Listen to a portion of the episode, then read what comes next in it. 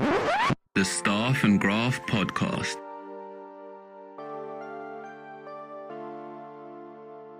This is weird. My lock's been drilled, so I open the door and my steering wheel is missing. You're sausages. Know, you're trying very hard not to get sued.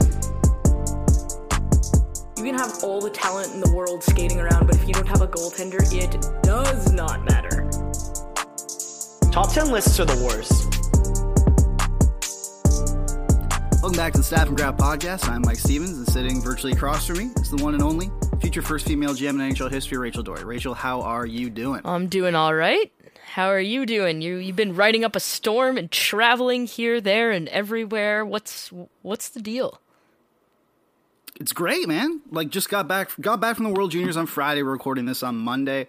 Um, got back at about like noon or so uh, uh, on Friday. Went like got got back to my apartment. Like, basically just slept the rest of the day. Got up, went to go see a movie, went back, slept. Then woke up the next day, worked all day because I was covering the Leafs. So was basically at the rink all day. Then uh, then then Sunday rolled around and I basically had no energy. Um, but I managed to to make dinner for my dad and I showed him the Batman and he loved I showed him Um, the Batman. Nice. the movie because we like also we we usually watch football, but um, but like because he's old. No, he's not old. He, but like because he's like a you know middle aged man, he doesn't like to stay up for the the Sunday night game. So we watch the four like the four p.m. games, right? Because it's perfect. Like it ends at like seven seven thirty. Everyone gets to go home and go to bed. You know, nicely. And uh, and but the thing about the last week of the NFL season, there's nothing. Uh, there's no real like playoff scenarios other than Sunday night, and they were, and it was just for like Green Bay, and we weren't gonna stay up for that. So I was like, you know, what, why don't just watch the Batman instead? And he's like, yeah, sure. So we did. It was great. Um, and then I worked all day today. And now we're doing this, and I am very tired, but we are, we we we are rolling. We're we doing are it. rolling. Yeah, I've had an eventful 24 hours. Um, it's been a little bit wild, a little bit more wild than I would prefer that it be. Then you would yeah. like, yeah. Um, but I watched the majority of the World Juniors. I had some uh, business things to attend to while that tournament was going on. Originally, I was actually going to be there with you. Um, Mhm. but then, yeah, some some stuff and some things came up that I had to manage. Um, so yeah, we're back, but we're gonna talk about it. I also think we're gonna try and go to two a week, aren't we? We're gonna try. We're gonna try sure. and go two shows a week. Should we talk about the World Juniors, the tournament that you covered, and We should. That was, uh, like like, because I've watched. You know, I've never. This is the first World Juniors I ever covered, like on the ground, feet on the ground, boots But, on you know, the like, ground in the boots trenches? on the ground. Yeah, I was gonna say Ryan Rishaug in the trenches. Um, and you know, like it was, it was absolutely incredible. Like, it, it, like Halifax is such a special place. Like the fans were insane. That's th- there was, it was a ten thousand seat arena basically, and that was maybe the loud, like one of the loudest arenas I've ever been in. Uh, especially when Canada scored that OT winner. Like it was just absolutely freaking nuts. Like I, like my my seat, my the de- like the the desk that I was working at in the press box, it was shaking. It was nuts. So, question: Um, yeah. I I thought about this um, as the tournament was going on. Do you think that it would be beneficial, especially where Canada and the U.S. are concerned? Um, when you're hosting the World Juniors, do you think it'd be beneficial if the double IHF said if you have an NHL team in your city, you can't have the World Juniors? Because Yeah. I think it would be cool if places like Halifax and Quebec City and Regina and Saskatoon, like those places got World Juniors. I don't think Toronto, Montreal, Vancouver, Winnipeg No, need World Juniors. And the same for the US. Like go to I don't know, Lake Placid or go um places that maybe the NHL wants to grow the game. Houston um could be cool, but like why why would you go to Minnesota or Boston or any of that? Like I just think it's a really good opportunity like you said to have those small rinks. Um maybe if you're playing in the US, you play at like a collegiate arena. I think it could be so cool atmosphere wise and then you get um that I would say more European feel where the rink is smaller and the people are more excited. They take a little bit more ownership of the tournament because it doesn't feel like there's a bigger team there. Do you think that, that Yes. there's something to that? Absolutely. It needs to be in like even just growing up, like the the the, the World Juniors that I remember the most were like Regina, Saskatchewan, you know, like Saskatoon, like you know those, like the ones that are that are held in uh, you know in places with junior hockey teams.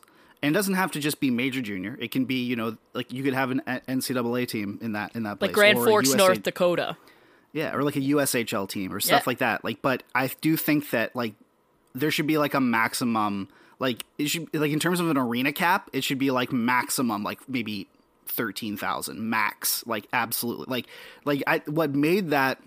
What made this this event so special, just from an atmosphere standpoint, is like this was the event in town. Like this was the thing that was happening. You know, everyone, you walk down the street, everyone's wearing their their country's colors, you know. Every store has has some sort of thing, you know, in the window saying, "Oh, you know, like good luck good luck Canada," or or if they're not like saying good luck Canada, it's something else. Like it was it it's like um it's it's it's like how I always get bummed that I went to U of T because I didn't experience like at University of Toronto because I didn't experience like a real university sort of experience because a real university experience is like the students run the town basically you know like London Ontario you know like Kingston places like that like Kingston is absolutely Yeah. berserk. Like Exactly, I have and- two and that's- siblings there right now, and the amount of unhinged behavior that I either hear or see through various like social media is absolutely wild. It's just like I totally agree with you. Like university wise, I mean, if you look at the two of us, like I went to school in Sudbury, where you literally can't do anything. yeah there's nothing to do in Sudbury. Um, and then we both did degrees in the GTA, right? Me at York and, and you at U of T. Like, neither Hmm. one of us went to Guelph, London, Kingston. Uh, I would not really put Hamilton there, but uh, something like that. The only, I think the only one that might be a little bit different is Montreal because they've got McGill, and McGill kind of seems like it's a city by itself. Yeah, but like the thing the thing that I loved about this tournament is that like it was the big fish in the pond. Yeah. You know? Like you, it didn't have to fight for relevance at all. You know, like in Toronto there and even in you know like you said in like because because I, I heard rumors when I were there that it was like you know potentially Vegas or Seattle was going to be the next one and stuff like that and it's like there's so much stuff happening in these like major metropolitan cities like whether it's a musical in town whether it's the other sports teams whether it's like whether it's concerts Vegas? it's any like, Vegas. like dude, Vegas, you wouldn't even like I um You're not you even in wouldn't like the top register. 20 important things in that city. Like I was having dinner with someone who was at the tournament who literally used to participate in like Miss Universe pageants, like legitimately like you know she was like Miss uh, whatever state or whatever, and she's like if we're in Vegas like. They don't even like we don't even register. Like no one even no one would even care that like the Miss Universe pageant was in town. You know, like so for the the World Juniors, like like there's a reason why they um there's there's like there's a reason why they uh, uh they had the NHL media tour in like Henderson, you know? Like it's it it, it you're not you're to be fighting. So yeah, how like you want to be the big you sort of the big fish and Halifax was incredible. And just like and like I said, you know, this is my first one I've ever covered like on the you know in the trenches, feet on the ground. Um, but I've watched you know every year since I was conscious. This had to be this had to be like the best tournament, just like product wise, I can remember. I know it's there might be recency bias, but like every single game, even the relegation games, and I watched them all. You know, like even the relegation games, they were like like it, it was riveting hockey. It was incredible. Yeah, like I, I'd agree. I, I mean, I, I spoke to quite a few scouts and uh, quite a few people from from TSN, and then like they hold the rights, obviously, so they've seen a lot of it.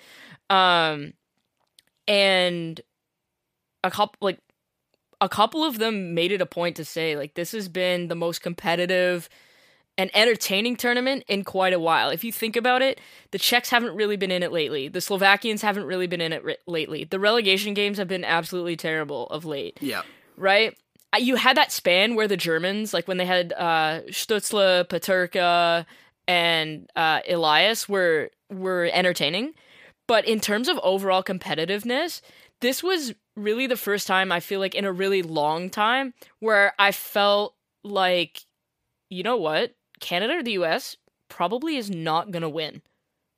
And Canada almost didn't. They almost didn't twice. L- yeah. Like they so like it shouldn't have been that close Against- against Slovakia. Yeah. And it shouldn't have been that well, it you know, like the Czechs and I'll get into the Czechs cuz I might I might apply for dual citizenship. I love that team. Oh my god. Well, we can talk about the Czechs. Like, I think that Czechia's success is great, not only for this tournament, but for hockey in general. Like, look at how engaged Jakub Voracek was, David Pastrnak, Tomas Hertl. Like, these are all really good players from Czechia. And now you've got some really good young players that are coming up. You've got Jiricek, you his brother Adam, um, Svozil, um, there's uh, Sapovaliv, who is a Vegas draft pick. You've got Like Yuri Kulich was was fantastic. Marcel Marcel played pretty well. Ivan Ivan Uh, from the summer. Now Marcel Marcel. Who's next? and yeah, it's incredible. Like like and um uh, uh Suchanek was Oh, incredible the too. goalie. The fact that the I thought he tore his I thought he tore his groin in the in the gold medal game. I like the way he was holding it, the way he went down. I was like, "Yo, this sucks" because he was he had played so well and he was so happy after they were earned the the the gold medal game. I remember talking to him, and then he stayed somehow stayed in the game. It was absolutely insane. the fact that this man had more points than I think like I, he was like top five in scoring on his team or something like that, which is wild because you know he's a goaltender. Um, like just absolutely insane. Like I think he outscored some of the guys on Canada, which is hilarious. Um, but yeah, overall, I agree with you. I think um the Czechs were a fantastic story. The fact that it was a super competitive tournament in general um, was a great story. And then um, that that boy from North Vancouver, BC, uh, he good. He really good. okay, you know we we you know you're big in, into scouting and whatnot, you know, and so like you know we always talk about like these absurd lists that we see, Oh, and some God. people you know, and there's sometimes that you know like I'm pretty sure who was it? Was it like some some dummy put like Fantilli above Bedard and oh, and like then that, and then some dummy who uh, admits to war crimes on his Twitter account decided that he was gonna call me. Um, wait what? Yeah, I, I know who you're talking Yeah. about, but like war crimes. Yeah, for a long time, his pinned tweet was like "proud doer of war crimes." Just an incredible. Oh, because he like served in the military. Or something? He served in Iraq. Oh, jeez. Um, but yeah, he called me a charlatan, which is essentially uh somebody who fakes being good at their job.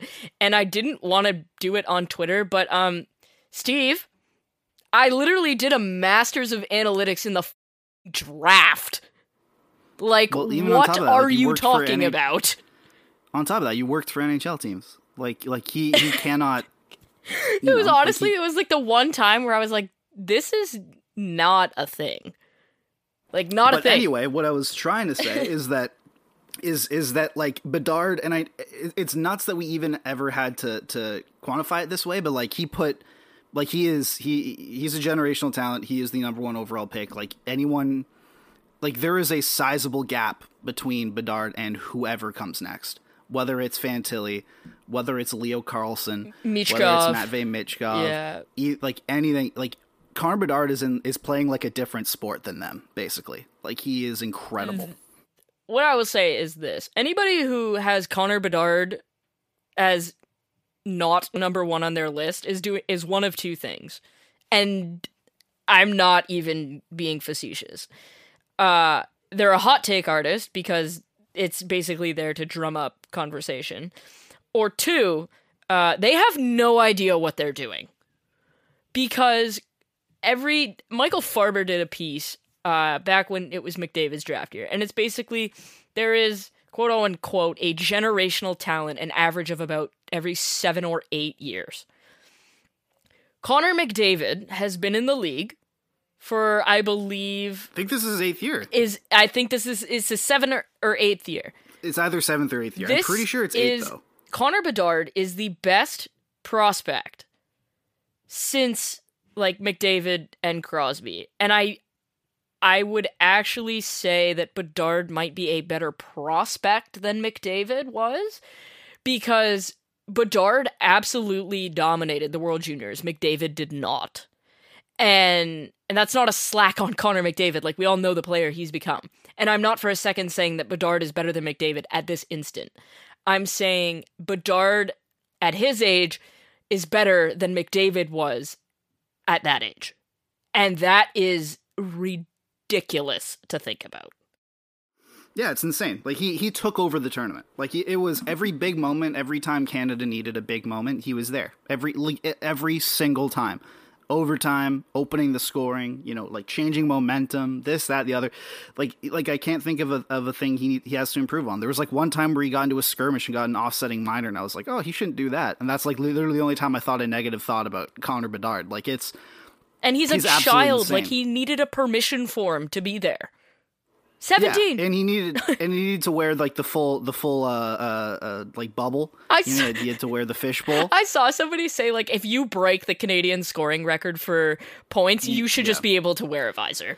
well, it's also annoying is that like he doesn't have to wear that in the WHL, but the IH- IHF has different safety standards for that. Like, but he was incredible. There's so many. The one thing, so we talked about the stuff that did do well. Like, I loved. Like I, you know, I wrote many pieces on them. Um, the Czechs, like I, I- they were just so easy to root for. And talking to them after they they beat Sweden, um, uh, uh, to to book their ticket to the the gold medal game, like they were so. They, I've never seen children so happy. It was crazy. um, but uh, uh, speaking of Sweden, though, like far and away the most disappointing team in the tournament. Like I was, no one showed up for them. They should have beat Finland. Um, like like to even make it past the quarterfinals. I think their goaltender Um, was probably like the only uh, and Axel Sandin Pellikka, which is he's a draft eligible, but like all of their high end picks, I agree with you. Like Lysell was good but didn't put up any points. Totally unacceptable. and then he got kicked out at the end of Yeah. in the in the bronze. And then he got ejected. Um, I thought Leo Carlsson was actually for an underage player. I thought he was pretty good. yeah, Um, but then you have like some really high end draft picks that I thought were incredibly disappointing. Right, and so so I'm with you. I think as a team they were disappointing, save for their goaltender and um their draft eligible defenseman. and then they and then they left their goaltender out to dry in in the gold sorry in the bronze uh, medal game. Like they like they they threw him to the wolves. I was gonna write a piece about about uh Lindbom. You know i was gonna do like a profile because i thought he deserved it. And i just couldn't i couldn't. Because you know not only did they lose but like he let in he let in seven goals. You know like it it, it was tough but not like not all like very few of them were actually his fault. And it was just it was it was difficult to see. Like he he tried his best but sweden was just and again you know this is uh these are kids can't be too hard on them but these are guys who are approaching nhl age and man like they no one on that team stepped up Yeah, like I think I wrote a piece on this for the Hockey News. Um, you can't use the World Junior Tournament as your only evaluation of a player, and you need to be careful. And it's okay to say like, okay, Sweden was disappointing, and, and some of their high end players were disappointing. Lysell's been really good in the AHL though, so that is yeah but he that is going to trump well. the the World Junior Tournament because uh, if we're calling a spade a spade, the AHL is far more difficult to play in.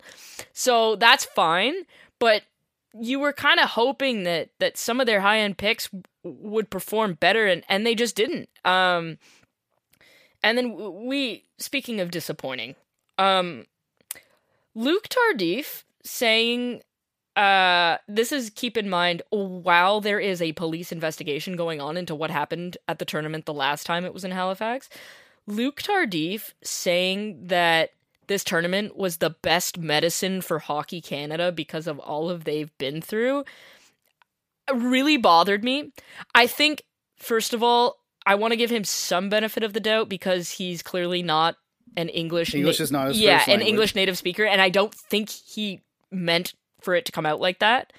But that is not something that you can say unrehearsed given what's going on. Because the medi- the best medicine isn't a great hockey tournament. It's change. And until Hockey Canada is going to demonstrate the change part of it, I'm not really interested in any other type of medicine or antibiotic. the thing too is like anytime there was a mention like everyone was cheering like crazy for canada everyone was having a great time you know there wasn't there was the ability to just enjoy the event um, by everyone there media included um, and and sort of just like give the the moment to these kids who have earned it you know like these are these kids didn't do those terrible things, you know. So let them have their moment. Um, sorry, but there was a uh, there definitely was like a sentiment that anytime Hockey Canada itself as an organization was announced, there, like a hush would fall over the crowd. Well, didn't like that one guy who came out to hand out medals, like they were applauding everybody, then they said Hockey Canada, and all of the Canadians Oh, yeah. went silent? I, t- I tweeted that. Not a single person cheered for that. Like, keep in mind, Canada just Canada just won the gold medal in overtime on home ice. Like, like it does not get it, unless it was against like the U.S. It does not get crazier than that. And the place was going berserk. It was nuts. They were doing the whole like ceremony and everything. Um, and they brought out like three, you know, like these three sort of figureheads, and two of them were from the I- double IHF, and the last one was uh like t- like was Hockey Canada like board like a, a chair of the board like the new guy, and uh and not a single person like like it, it fell silent, and then like and then when the the MC started talking again, everyone sort of like the murmur picked up again, but like there was there was definitely a anytime there was a mention of Hockey Canada, there was a, a, a like an uneasiness in the crowd, and look As it should be. like the thing is is is that like yeah i i, want to say Luc Tardif he's he's not you know it's it, english is not his first language um so i feel like i feel like it, it- like it- it probably came out in a way that he didn't mean for it to come out. how i hope he meant it to come out was he's like for canadian hockey like this is a great moment that we can celebrate after all the terrible stuff that's happened. Like I hope that that's sort of what it came out. We're like this is a positive for Canadian hockey um, after after you know like an entire like you know over calendar year of you know like just grappling with the horrors that that came on. But like you said, you know it has to be rehearsed. Someone should have looked over whatever speech he was reading from and and made sure that he said that properly. Um, but you know, like at the end of the day, it's it's it's disappointing. Um, but I was really proud of the of the the crowd in Halifax for just how like how they didn't get completely sucked back into the Hockey Canada propaganda. You know, like they were appreciating the on ice product, but anytime the mention of the organization came up, it was crickets. And I think that's exactly what should have happened. Um, yeah, all, but all in all, an incredible event. Like I like uh, I don't know if I can cover another one because none of, none of them will uh, uh, will compete with this. Like this this was insane. Like it, I I loved it. The town of Halifax is incredible. Um, I got a haircut there just like randomly. It was Yeah, great. Halifax is And we, awesome, and honestly, so is Moncton. Um, I didn't. I didn't go to Moncton. I didn't go to the Moncton part. Apparently, there were not very many people at the Moncton part, but Halifax was great. Now, Rachel, real quick before we move on. So, I was. Uh, it was. It was the day of the. Um, of the br- no, not the bronze. Um, the day of the semifinals. okay.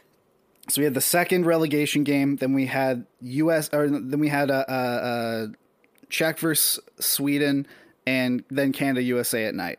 And we go cover the first relegation game. Nothing really of note happens. I'm like, I don't really have anything to write about here. So I had like three hours to kill um, until the next game. So I go out and I'm walking around, and me and Ryan Kennedy, you know, we're we're in, and he's like, yeah, I'm kind of hungry for this hungry for this specific thing. I'm like, all right, go go for it. Like I'm gonna I'm gonna just go and and uh, like and find maybe find something quicker or just cheaper. Like, I'm not super hungry right now. Like whatever.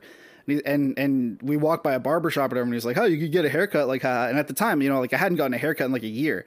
And then so he left, and I'm just like walking around the streets of Halifax. I'm like, you know what? I'm sick of having long hair. This I'm annoyed. So I found the closest barber shop I could. Shout out to Sam from the Big Mustache Barber Shop. I got a got a haircut. Came back. Everyone was all all riled up about it, but what people were wondering, what, what we were talking about, what was growing is like it feel. It sounds like the term Halifax haircut. It sounds like a like a fight move of some sort. You know? Uh, like, yeah, that kind of sounds like something that would be would would get you suspended in school. He gave him the old. He gave him the old Halifax haircut. You know. Yeah. You know. Like and and and my idea was that it that that should stand for a bottle to the head. Oh my god, I feel like that would sound that would be a really good nickname for a bottle to the head. Michael. the old why the old Halifax like this? haircut. By the way, that is our that is our uh, uh, our title of the, the podcast this time. By the way, Halifax haircut. Um, but that was that was an absolute blast. Shout out to Halifax. Love you all. It was great. All right, let's talk about the NHL standings. Um, and I guess you know we, we might as well cover the the bad stuff here is that the Chicago Blackhawks are just uh, next level terrible. Like they are, they are or- horrible. Like Arizona is not great. Neither is Anaheim. Um, But I think But- Anaheim at least has pieces. I okay. Now here's now quick non sequitur though, because I've had this debate with Ryan Kennedy on the on the THN podcast since the start Oh, of the so year. So am I a really. tiebreaker now?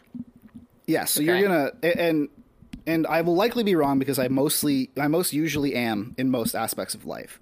Um, but my what I think is that Anaheim did not intend to be like very bad this year. I think they had expectations of getting towards the middle ground at least. I'm gonna disagree with you. I'm not gonna. I. Okay. I'm not gonna tell you why I I know that it's incorrect. I'll tell you why it makes sense that it's incorrect. Um, mainly because the former will get me in trouble.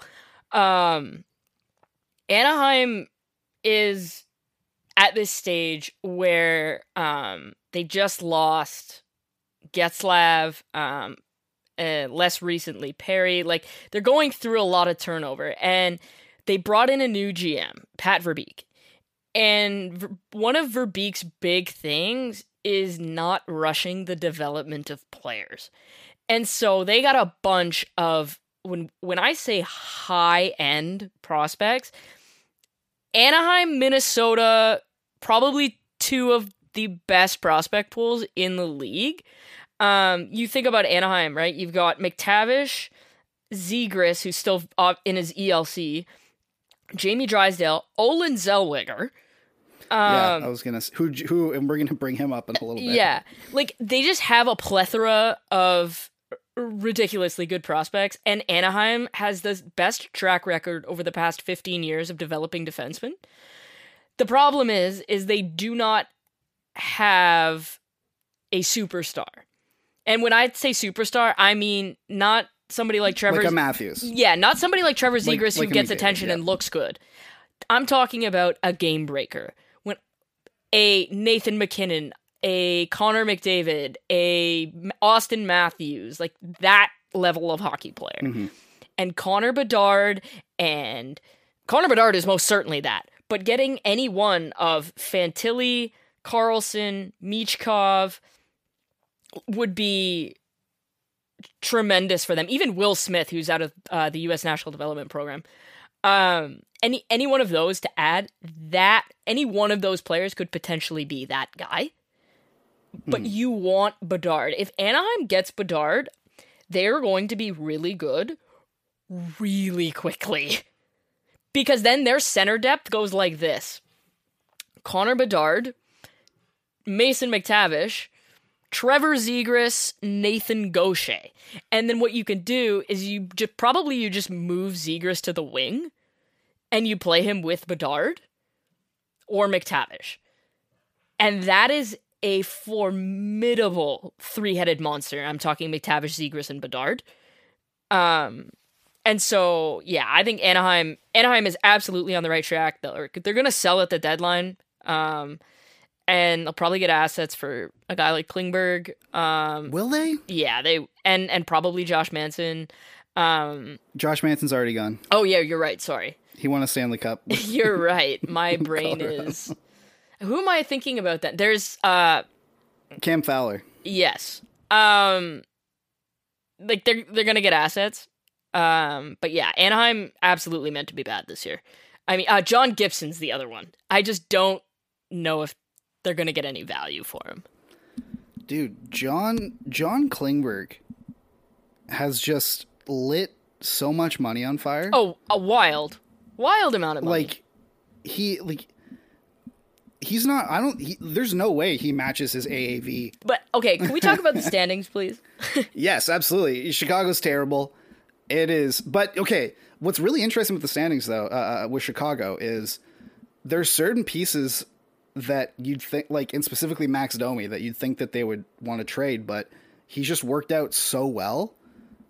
They they might want to keep him.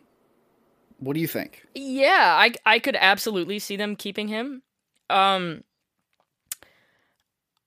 I could see a scenario where Patrick Kane Mhm. uh, is dealt to a contender. Um, oh wow, what a hot take. no, no, no. Like, and then resigns there. Yeah, I could see. In I'm in the summer? no. Like this summer? Yeah, I could see a situation where Kane is dealt to a contender and re-signs with the team that he's dealt with, depending on where it is. Um, Oh, oh, I thought you meant he's dealt to a team at the deadline and then re-signs with Chicago. oh God, no, no. I was like, what? That makes no. No. What are you talking about? no, that makes no sense. I could, I could also see the same thing with Toews. Um, it'll be interesting to kind of see what happens based on what I've heard uh, from from various people, but like Chicago will have assets to deal. Um, Philly has assets to deal. I think Columbus is worse than we expected, but injuries are a huge part of that, right? Like when you miss Zach Werenski's out for the season, Patrick Laine's Hmm. missed a bunch of time. That's probably arguably two of your top three Adam players. Adam Boqvist has been out. Adam Boqvist has been out. Like you're in trouble when when that happens. Um the Avs are somehow on points percentage in a wild card spot, and they're literally playing with AHL forwards. Dude, they had like Charles Charles Hudon as like their second line center for like a solid two weeks. Like it was great. Like the, the the injuries that they were dealing with was absolutely insane. And the fact that well, a- a Jared big reason Bednar is, A, deserves a medal. Oh yeah, Jared Bednar. Well, he deserves like best dressed coach award. That guy is a silver fox. He knows exactly what Yes. to do when it comes fashion wise. But like, I mean, it obviously goes. Another thing is that Cale Makar is like going Super Saiyan this year. Like he is like this guy's averaging like thirty minutes a night That now. guy is like all. wild. He's the best. Def- like we don't for as much as we talk about Cale Makar, we don't talk about him enough. He's he's far and away the best defenseman in the league. He does so many like There's an argument to be made based on Colorado's season that if they make the playoffs this year, Makar should win the Hart. Yeah, there's a look. There's an argument to say that like like Cale Makar is pound for pound like, and this might this is an extremely hot take, but like based on on who like his position as a right shot defenseman, so how scarce that asset is, all of the things he can do, how well he does them, and how and how often he does them, and and for how long of a game, like how how the amount of a game he does he does them for, which is like he's averaging like 27 minutes a night, which is like two minutes more than any anyone else. He plays half the game. He might be the most valuable player to his team in the league. I think. Like, yes. Well, like you take Cale Makar. No. McDavid is more valuable to Edmonton because without McDavid, uh, Edmonton would be in the lottery this year. I'm But not even being facetious. They still have dry No, though. not enough. Um, No, no, not enough at all. But like, we're not talking about them like making the playoffs. So that they're barely making the playoffs with. and them, that's what I'm saying. alone, Whereas, like know? with Cale, I'm t- like if you're talking about if I'm building a team from scratch, I might take Cale Makar over McDavid because hmm. the scarcity of elite right-handed defensemen yes, that's what I was saying. who can game who can change the game. Yes, McDavid is a unicorn and he wouldn't go f- lower than 2 on my list. But I would seriously consider taking Makar because he's just he's more rare. He's a unicorn. Yeah, I think. And and, I and couldn't that- Edmonton use Makar right now? Like they're in Oh yeah, trouble. Edmonton could use a warm body on defense. Like anyone, like a capable defenseman. Edmonton is the most like, and I know I, I I rag on the Oilers because I genuinely despise their media and fan base, um, but and and actually their front office and a lot of the decisions that that they make, um, but like it, it just it, it is so irresponsible what they're doing. Like it burns my, it boils my blood. It should It- be it- it- a the equivalent of a federal offense in the NHL to If Connor McDavid have doesn't make the Connor. McDavid and be this bad. It No, should just be. It should even- be. it's not even that you have Connor McDavid and you're this bad. You have Connor McDavid and Leon Draisaitl. You lucked out with that. You weren't expecting to And like be, Zach Hyman's you know, having an second best player in the insane league. year. So was Ryan Nugent Hopkins, and you found you had found money with Stuart Skinner. You know, like that. Like you you were you kept him in the AHL in, in lieu of Mikko Koskinen and Mike Smith last year, Which was a choice. and and and you got him, and you were able to.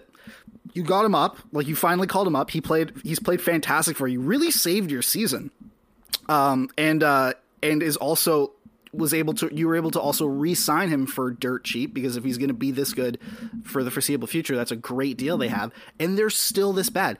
They're scoring like I it, it is it is extremely difficult for an NHL team to be this bad and like an NHL team that wants to win as well to be this bad at finding scoring depth.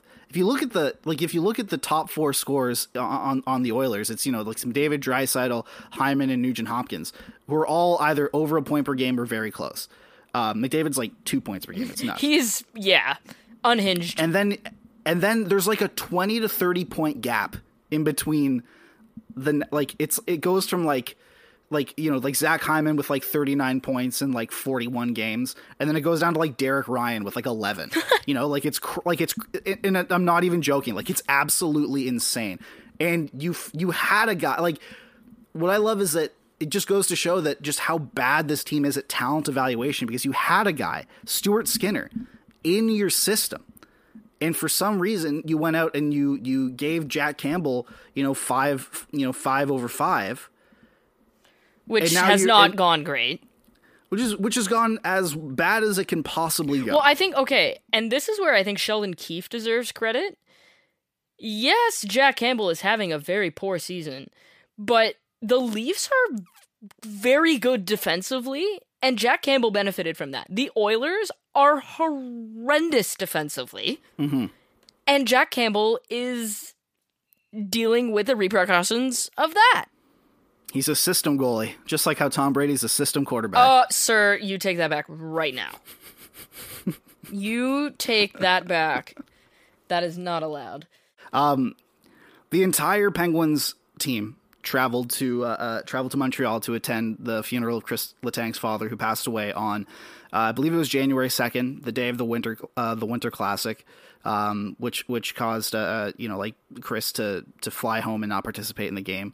Um, an absolute like just absolutely tragic, but also what a show of support. Yeah, like, just so a- amazing. Josh Yohe of the Athletic uh, dropped the story on Monday. So basically, uh, the Pens had a ten game, a ten day road trip that ended in Arizona, uh, I believe, on Sunday. Um, and they were due to fly to Pittsburgh because they play the Vancouver Canucks on Tuesday. Um, and somehow Mike Sullivan, Sidney Crosby, Malkin, like the Penguins leadership, basically said, uh, we need to go to Montreal. And Monday was an off day for the Penguins. Um, and instead of being at home with their families after a 10 day road trip, the entire team thought it was more important to be there to support their teammate than it was to be at home. And I think that that shows what an incredible locker room the Pittsburgh Penguins have. And also, I think the organization deserves a heaping ton of credit because mm-hmm. it is not cheap to pay for all of those hotel rooms, that extra flight, all of the staffing and food associated with it, and it's a logistical nightmare. Like I've I've hmm. been on the inside. I know how changes in travel plans can can impact that kind of thing, especially when it involves uh, um leaving the country and entering another one. Like you can fly pretty much here, there, and anywhere um, within the US or within Canada. The second you have to cross the border, there is a manifest, there is paperwork, there are passports. It's a logistical nightmare to get done on short notice. And so the Penguins organization on the whole deserves a ton of credit for doing this. Because I guarantee you it cost millions of dollars. Yeah, Good. Like, well, we just talked about how owners have money to throw around and uh, and should be using that for worthwhile causes. Well, this is yeah. a worthwhile cause. And the- like like the Fenway Sports Group bought bought the Pittsburgh They Penguins. own Liverpool. Like they're fine. Like that is not that that- like that is not even a drop in the ocean to them. You know, like They won't even Like to- notice it on their bottom line. When you own the Boston Red Sox and Liverpool Football Club, a couple million bucks, let's call it maybe 2 million bucks, not even going to mm. notice it. And now you think about it, you think about those Penguins players, they know that their organization when the chips are down is going to back them. exactly that that adds so much like if your employer goes out of their way to help you like that, to drop the, to put their money where their mouth is, Yep. their their time where their mouth is, because it it you know it takes a lot of time, as you said, to to negotiate or not negotiate to to sort of like essentially sort through all that logistical stuff to to get together to book the hotels to book the flights last minute you know to to you know like you said to get like catering for everyone like that that that's a lot of not that's not just money that you're spending that's time that's people's time in their job Yeah, like whoever the If- team services guy is for Pittsburgh, well done. Seriously, Yeah. well done. so that's going to mean a lot to your to you know And think to your employees and think about the message it sends around the league, right? You, we always hear, oh, th- this guy doesn't want to sign, or players don't want to sign here because X, Y, Z. Like players, obviously, right now don't want to sign in Arizona. Um, and and there's a few other places as well. But now you look at something like Pittsburgh, and when you're looking at that, and you say, okay, like I know that when push comes to shove, uh, this is how the organization treats people.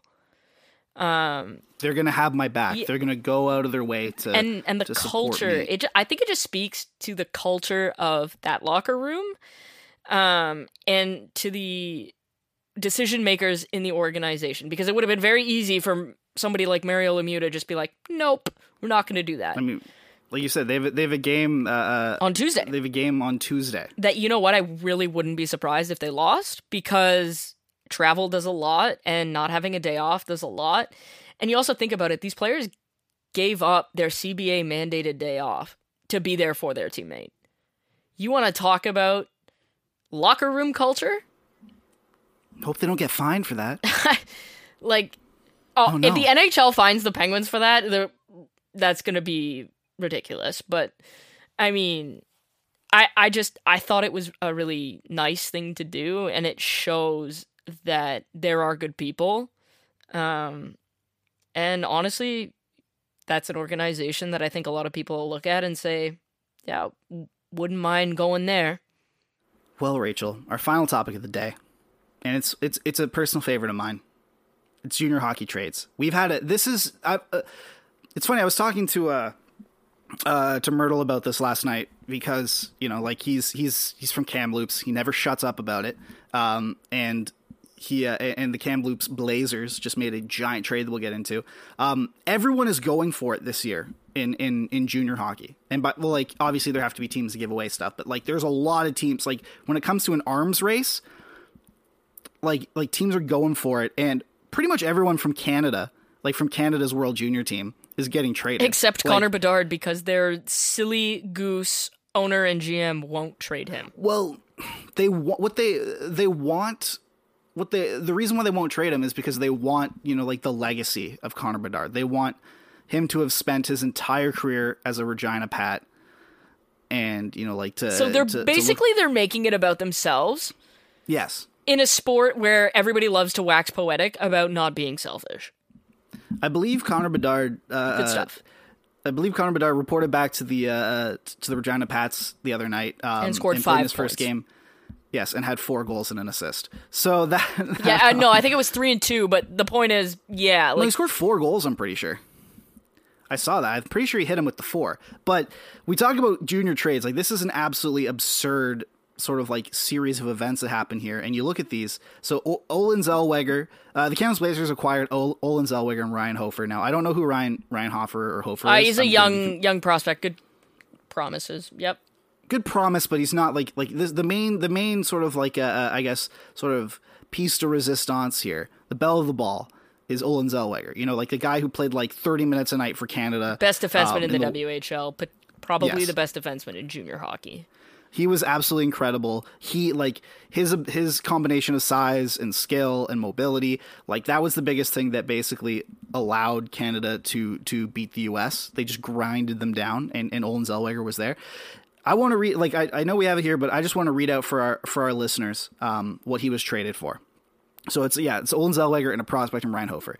We have uh, going back to the Everett Silvertips. We have Drew Englot, Caden Hamill, Rylan Pierce, Jack Ba- uh, Baker, a 2023 first round pick, a 2023 second round pick, a 2023 fourth round pick, a 2024 first round pick, a 2024 fifth round pick, a 2025 first round pick, a 2025 third round pick, a 2026 first round pick, a conditional 2020 sec- uh, 2026 second round pick, and then a 2026 sixth round pick. So for those of you counting at home, that's four players and ten picks. I like like the the player that that 2026 sixth rounder or any of the players in that in the 2026 they're 10 years old right now Yeah, because the WHL has a Bantam draft. Like these are these are people that are like in grade six. grade grade 5 grade 6 Yeah. you are Yeah. literally trading somebody in grade six.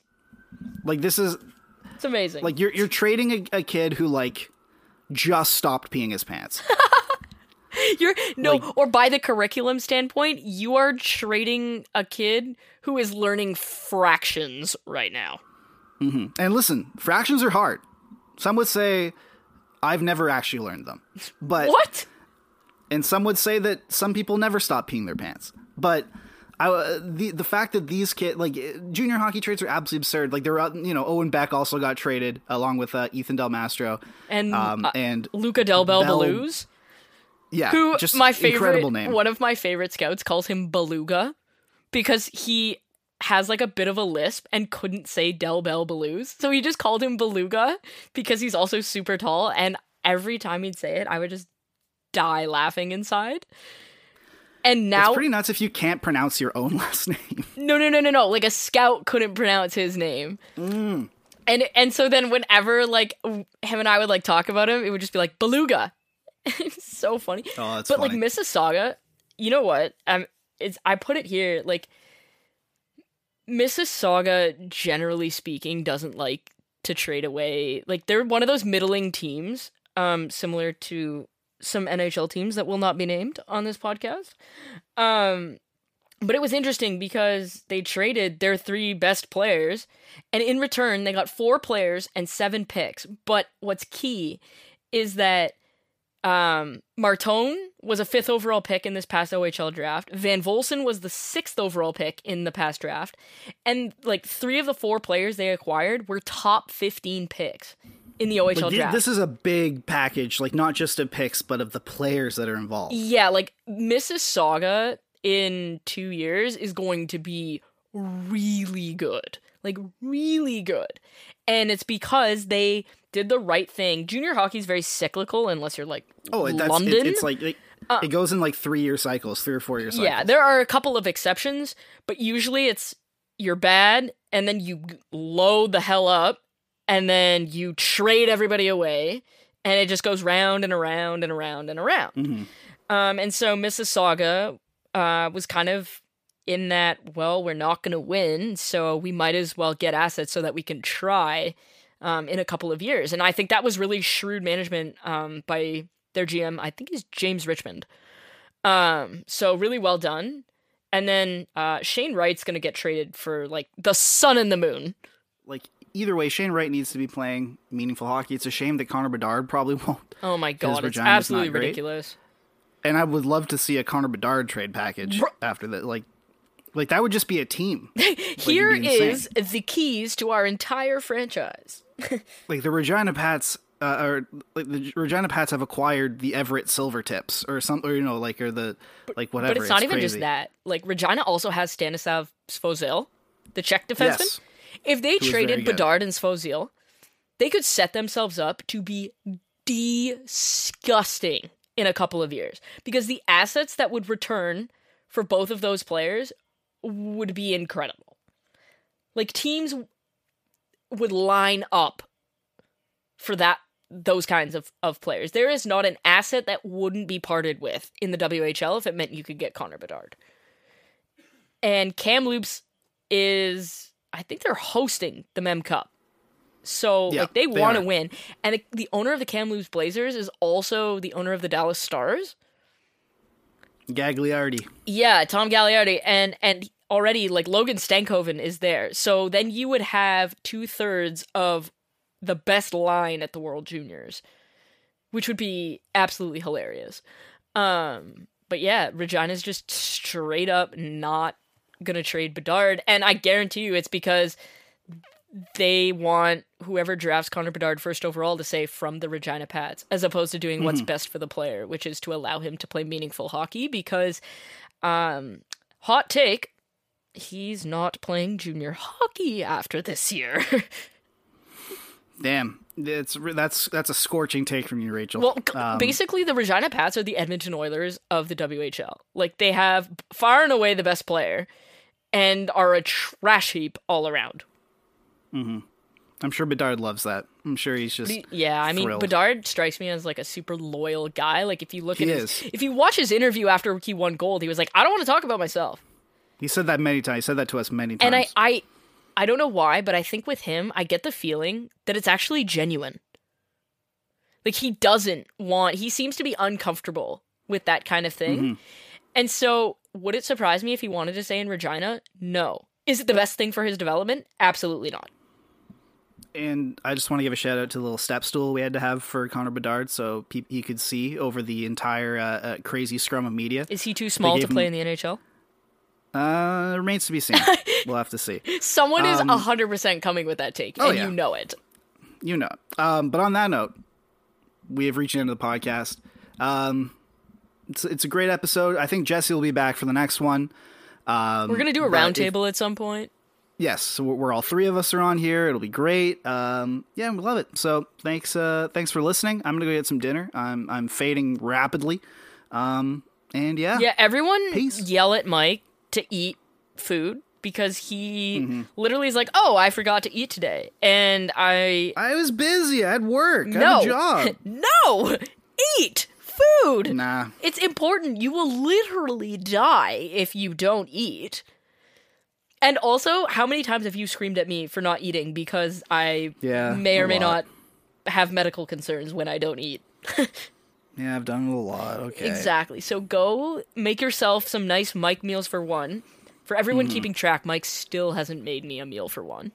No, I haven't. Well, you to be fair, you did live in a different province for a little while. I yeah, I may have lived in a different time zone. But I mean, Yeah. to be fair, we were neighbors for the longest time. that is true, and I didn't make a single meal. I will I will rectify that. But until then, we will bid you farewell. Goodbye.